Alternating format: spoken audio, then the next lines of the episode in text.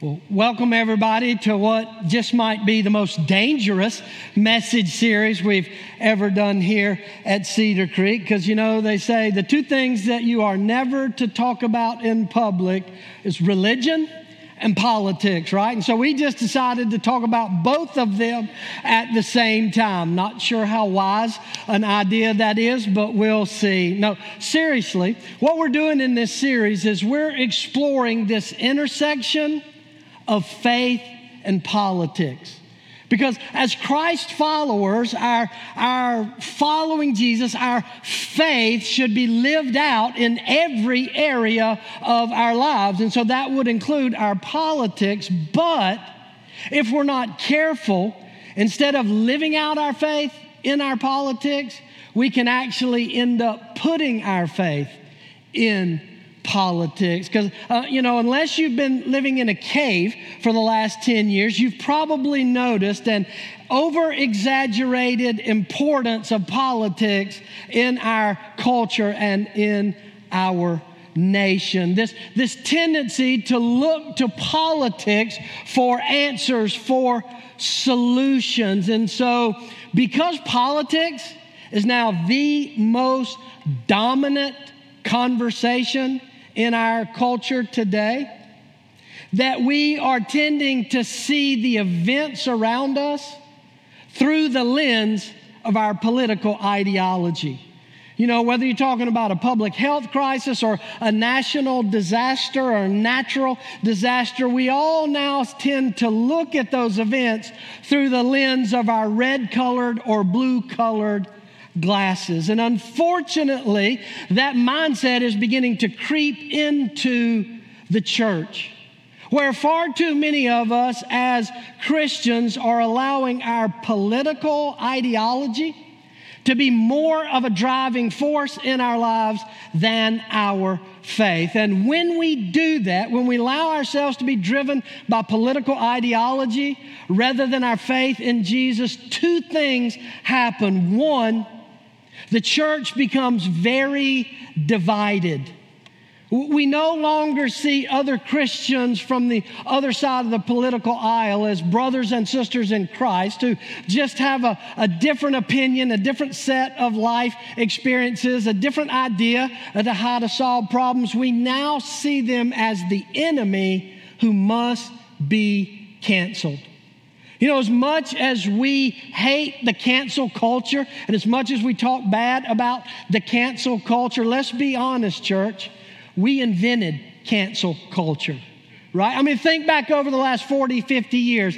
How many Christian leaders or entertainers have we canceled because of some failure or struggle or issue in their life? I think back back in my day, like Sandi Patty, the singer, Amy Grant others who we cancel them. They're, they're cut off. In fact, we as Christians are the only army that shoot our wounded, right? We just shut them out, kick them out. And so we are becoming way too divided, church, and we're allowing politics to do that. Not only does this over influence of politics cause us to be divided, but you know what else it does? It makes us as Christians look just like everybody else. We just we look just like the world around us. See, that's what happens when we allow the mission of the church to be co-opted or subjugated by a political party, then we the church become just another ideology with our own self-centered agenda. We just want to win an election so we can get what we want because what we want makes us comfortable. That's why I said last week anytime the church seeks to save a nation or defend its own rights, we've lost our way. Because our mission, our calling is not in this world. We serve the kingdom of God, and it is an eternal kingdom that isn't of this world. Think about it. Do we behave politically in a way that represents the Savior we claim to follow? Because Jesus lost on purpose for a greater purpose. He humbled himself and chose to lose, to lay down his own rights for a bigger, greater purpose. And he's called us as his followers to do the same thing. In fact, Jesus made this clear from the very beginning of his public ministry. His, his very first and most famous sermon, the Sermon on the Mount in Matthew chapter 5, Jesus begins this message by telling us, as his followers, we must be different than the world around us. He says we are to be salt and light. What makes salt salt and light light? It is different from everything around us. It is unique. It sticks out. It is noticeable. It's not like everything else. And notice what Jesus says, Matthew 5, verse 16. Jesus said, In that same way, let your light shine before others, that they may see your good deeds and glorify your Father in heaven. We're not here to win elections or to save a nation. We are here to win people to Jesus. And we do that best, Jesus says, when we're different than the rest of the world and the culture. We want to shine and shine in a good way. And so today, to help us do that, I, want us to focus on the how. How do you really shine in this dark and broken world that we live in? And to help us do that, we're going to be looking at the New Testament book of Philippians, Philippians chapter 2. So if you have a Bible or a Bible app, go ahead and turn and click there. If not, it's okay. We have some uh, message notes that have some fill ins and some of the key verses. You may have picked one up when you came into your campus. Uh, you may not know this. We actually have electronic notes for messages available to you. Did you know that? You can just go to cedarcreekchurch.net forward slash notes and it'll take you to the message notes, see all the verses, all the fill ins. There's even space for you to take your own notes that way electronically. And then this is what's cool when you're done, you can just email it to yourself before you even leave here. And that way you can have it with you all week. That's a cool feature. If you haven't checked it out, I would encourage you to do that. But however you get to Philippians chapter 2, you need to recognize that this book is actually a letter written by a man named Paul some 2,000 years ago. We call him the Apostle Paul, and he's writing this letter to a group of early Christ followers who lived in the city called Philippi. Now, Philippi was a very remote city, but it was also a very culturally important city. The city itself was a Greek city. That was the base culture. It had always been a part of Greece. But now, because it was a part of the Roman Empire, there's a heavy Roman political influence in Philippi. There's a strong military presence, there's a strong Roman government presence. And so, in the midst of this blending of Greek culture and Roman politics, there's this small group of Christians who are part of a very healthy, growing and thriving church, but they are also a very much persecuted church. Because they're so different than the Greek culture and the Roman politics around them. And so Paul is writing this letter to affirm and encourage all the good things that God is doing in and through their church, but he also addresses a couple of issues that are happening within the church. And the primary issue that Paul wants to address is divisions. Divisions within this church. And there are two types of divisions that Paul has to deal with. One of them is a division over the essential truth of the gospel message.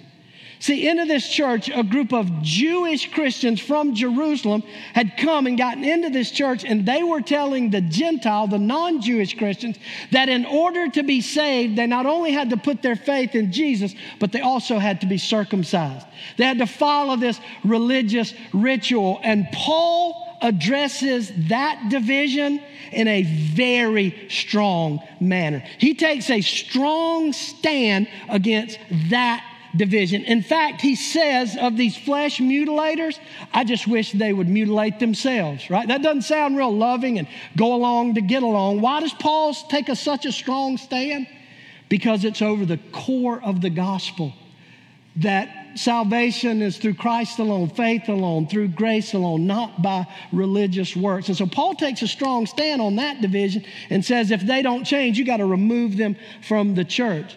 But there's a second kind of division that's happening within this church, and it's over the non essential issues. It's over politics and ideology. It, it's not about the gospel, it's about how they are living and seeing the world around them. And Paul says on that area, quit being divided and be unified. In fact, that's why we here at Cedar Creek Church, one of our core values on the essentials of our faith, we have unity, but on the non essentials, we have great freedom. And in all things, we show love. And so that's what Paul's saying. Look, on these gospel core issues, we have to take a strong stand. But all this other peripheral stuff, you just need to let it go and unite over our faith in Him. And so what Paul chooses to do in chapter 2 is address this issue of division over non essential issues. And he does it in an interesting way. He starts by reminding them, and therefore us, that Jesus was willing to lose in order to truly win. I want you to listen to what Paul writes beginning in verse 5 in this letter. He says, In your relationships with one another, church, have the same mindset as Christ Jesus, who, being in very nature God, did not consider equality with God something to be used for his own advantage. Rather, he made himself nothing by taking the very nature of a servant and being made in human likeness and being found in appearance as a man, he humbled himself by becoming obedient to death, even death on a cross. And then look at the result of that. It says, Therefore, God exalted him to the highest place and gave him the name that is above every name. That at the name of Jesus, every knee should bow in heaven and on earth and under the earth, and every tongue acknowledge that Jesus Christ is Lord to the glory of God the Father. You may notice in your particular translation that passage is, is separated from the rest of it. It's indented on both sides. Have you ever noticed that? Have you ever wondered why that particular passage is set aside in the printed scripture?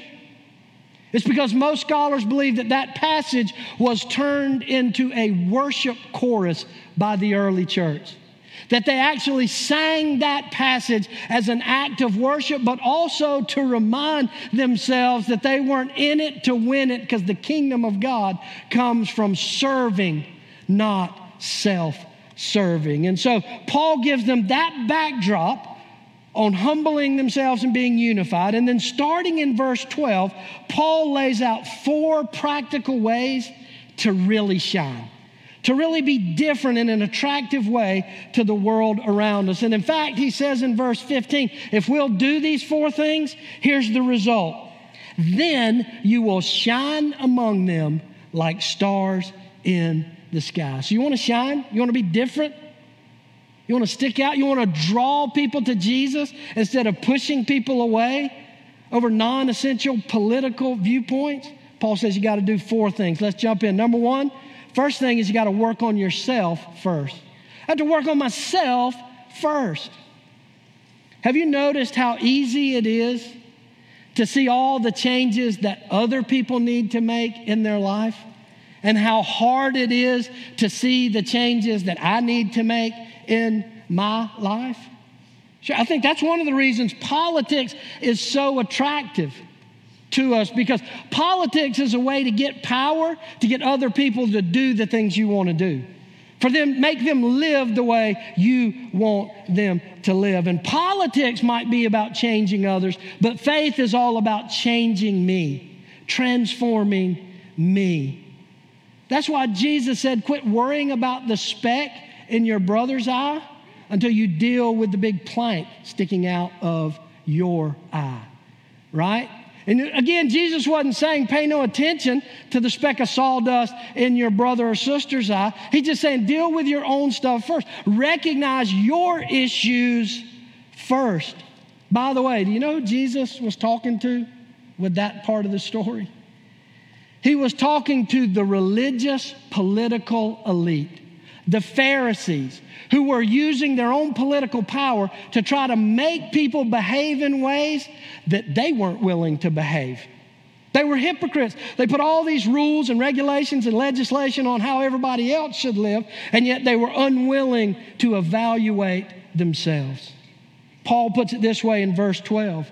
Paul says, Therefore, my dear friends, as you have always obeyed, not only in my presence, but now much more in my absence. Continue to work out your salvation with fear and trembling. We have to start by working on ourselves before we can try to work on everybody else. And we have to continue to work on ourselves, even when God opens the doors for us to come around and influence through a relationship the faith life of others. That's what Paul said in 1 Corinthians 9. I don't want to be so busy teaching and preaching to you that I forget to work on myself. And you know what I've found? In those instances where I'm actually willing to be humble enough and take an honest look at my own issues, when I do that, it almost always gives me a deeper compassion for the struggles and the issues of the people around me. You want to shine in this culture? Start by focusing on yourself. Because can I tell you, this culture is not about making changes ourselves. Our culture is all about trying to change everybody else. Number two, the second thing Paul says I have to do to really shine is you got to know your ultimate purpose. You got to know your ultimate purpose. Do you know in the nearly 30 years that Cedar Creek Church has been in existence as a church, Never once in the history of Cedar Creek has this church endorsed a political candidate, a political party, or even a political platform. Why? Because it's not one of the purposes God has given the church. We have five very clear purposes from the Great Commission and the Great Commandment, and not one of them is about making political change. Now, that doesn't mean that you as an individual can engage in the political process. In fact, as I said last week, you are responsible and accountable to engage in the political process because God has shed His grace on this nation. And because, unlike most of our brothers and sisters in Christ around the world who have no opportunity to vote or to have a voice or to have any influence, God in His grace has given us that gift. And so we are to use it. So, what I'm just saying is don't forget, that's not your ultimate purpose. As Christ followers, our ultimate purpose is to live out the mission that Jesus has given us. Got to remember what our main purpose is, church. Paul says it this way in verse 13. He says, For it is God who works in you to will and to act in order to fulfill his good purpose. You are created on purpose for a purpose, and that purpose is so much bigger than winning an election or saving a nation. It's about moving an eternal kingdom forward and living in a way and treating others and interacting in a way that moves the kingdom forward, not my personal political preferences forward. I got to work on myself. I got to remember what my ultimate purpose is. And then number three, this is going to be the tough one for all of us. I got to stop complaining and arguing. You want to shine? You want to stick out? You want to be different? Stop complaining and arguing.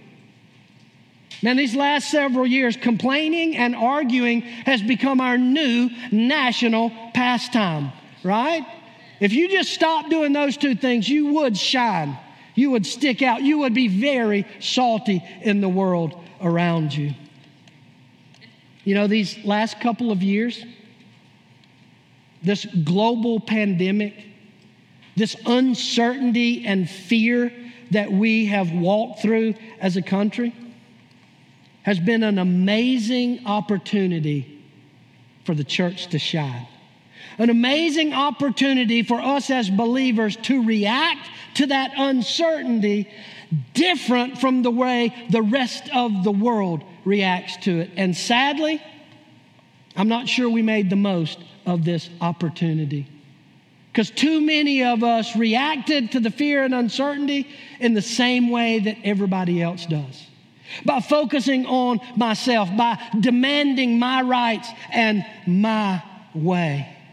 And I think maybe some of that might have been happening at this church in Philippi. Because look at what Paul says to them in verse 14 and 15 Do everything without grumbling or arguing, so that you may become blameless and pure, children of God without fault in a warped and crooked generation. You see that? Our, our, best response to the warped and crooked world around us is not to take to the streets and demand our rights or our way. It is to live with peace in spite of the chaos and fear. To live with an inner peace in spite of those circumstances, and to live at peace with each other when the world is trying to divide us.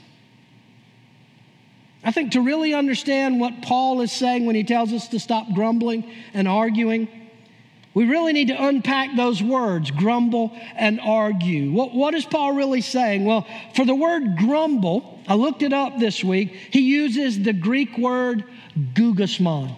It's a verb, a Greek verb, gougasmon, which I love that word, right? It's just a great word.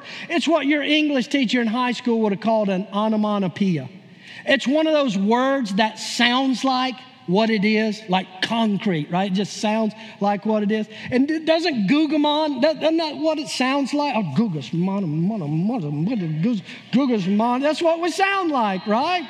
In fact, the word literally means to murmur or to mumble to murmur or to mumble. In other words, griping to myself about all that's going on instead of clearly articulating what the issues or problems are. The word Paul uses for arguing is the Greek word dialogismos. It's where we get the word dialogue, right? A dialogue. But what's interesting, almost every time this verb is used in the New Testament, it's referring to self talk a dialogue with yourself. It's the word Jesus used to the Pharisees when the, the friends lowered the paralyzed man down through the roof of the house. And Jesus said, Your sins are forgiven. The Pharisees, the political religious elite in the back, in their minds, they were saying, Who does he think he is to forgive sins? And, and Jesus says, Why are you dialogismos? Why are you, they didn't say it out loud. He's like, why are you saying this? Why are you having this conversation with yourself? Here, here's my point, and I promise I do have a point. The problem is not reasoned debate with one another over the issues. The problem is sitting back, griping and complaining to ourselves, and choosing not to do anything positive or practical to make a difference right? So stop Googasmoning when you watch the news. That's their job, by the way. They want you to grumble and get mad. Some of you scream at the television during the evening news. Can I just let you in on a secret? They can't hear you. And even if they could, they're not changing. They have an entertainment driven process and they're all about eyeballs. And they know getting us to grumble and complain, it's like we're addicted to it. Break it, turn it off, get in God's word, walk out in the beauty of God's creation, and stop googasmoning about the world around you. And ask God to show you how you could make a difference in the lives of somebody around you. You want to really shine? You want to point people to Jesus? Start by working on yourself. Never forget what your ultimate purpose on this earth is, and stop grumbling and arguing. And then finally, number four, and this is so important because this is the key to being able to do these first three. See, if you could make these first three changes on your own, you'd have changed this a long time ago. We need something greater than ourselves. And so Paul says the fourth thing we got to do is hold on tightly to Jesus. Hold on tightly to Jesus. We need Him to shine, to live differently, to react differently than the world around us. Why? Because these things we're talking about, they're not just countercultural, they're counterintuitive. They're counter to our own self centered human nature. And so notice what Paul says in verse 15 and 16. He says, if, if you do these four things, you will shine among them like stars in the sky as you hold firmly to the word of life. Did you see that? As you hold firmly to the word of life. What does that mean? What is the word of life? That phrase is used throughout Scripture to describe Jesus. That's what he's talking about. You remember John's gospel? John tells the story of Jesus' birth by saying, In the beginning was the Word, and the Word was with God, and the Word was God, and the Word became flesh and dwelt among us. Paul is saying, You want to shine, you want to be different, you got to hold tightly to Jesus and His living Word that we have with us. See, living out our faith in, in counter to the culture we live in, it's not just about the promises and principles and instructions that we find in the Bible. It's about holding on to the author of these promises, these principles, and instructions. Because, church, too many times we're using the living word of God as a weapon to try to control others to beat them over the head, to try to get them to do what we want them to do, rather than using it as a foundation on which to build our lives that will draw us closer to Jesus, that will allow us to live, live and love differently than the world around us. See, that's why engaging in God's Word on a daily basis is so important. It's not just about getting more information about God. It's about being transformed to be more like Jesus. God didn't give us His Word just for our information, He gave it to us for our transformation. In fact, the Bible says knowledge puffs up. I learn all this stuff and I'm better than everybody else and I'm smarter than knowledge puffs up. But love builds up. Our actions or maybe I should say more importantly, our reactions, they give us away, church. They show to the people around us what our lives are truly built on. Our reactions show what our faith and hope is truly placed in. That's why Jesus said, The world will know you're my disciples by how much Bible you know the world will know you're my disciples by how much you rant and rave on Facebook about how people ought to put God back in their lives. No. Jesus said, The world will know you are mine by your love, the way that you love each other. So, can I just ask you a question?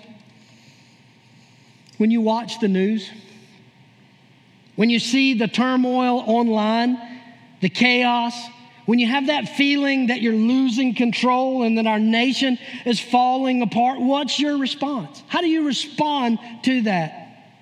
In anger? Scream at the TV or post hurtful, divisive things online? Do you just sit back and grumble and complain and googasmon without doing anything about it? Do you choose to argue with those on the other side of the political aisle? Or do you allow that fear, that chaos, to call you to a deeper love for Jesus and a deeper love for the people around us? Does the chaos call you to compassion or to complain? Bible said one day Jesus was on a hill looking over the city of Jerusalem and he saw in his community the same things we're seeing in ours. People were divided, They were angry. They had let go of following God and they were trying to fill the void in their life with the stuff of the world. And Jesus said, when he looked at this crowd, he didn't say, take to the streets and change the politics of Rome. You know what the Bible says he did? He had compassion on the crowd because they were helpless, like sheep without a shepherd. And it was that compassion that allowed him to become the ultimate good shepherd who laid down his life for the sheep.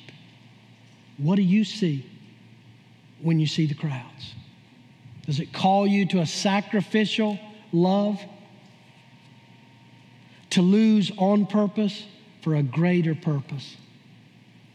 To help hurting, broken, struggling people just like all of us find the hope, the forgiveness, and the freedom of our Savior. Would you pray with me? Father, I thank you so much for stepping on my toes, for challenging me with this truth. And Father, I confess for me, and I think for these people that I love so much who call Cedar Creek Church home. I think we recognize we cannot do this on our own. We need you and your power and your spirit. We need each other to walk with each other.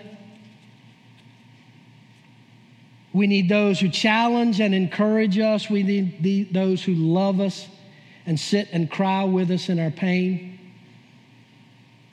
So, Father, would you call your church named Cedar Creek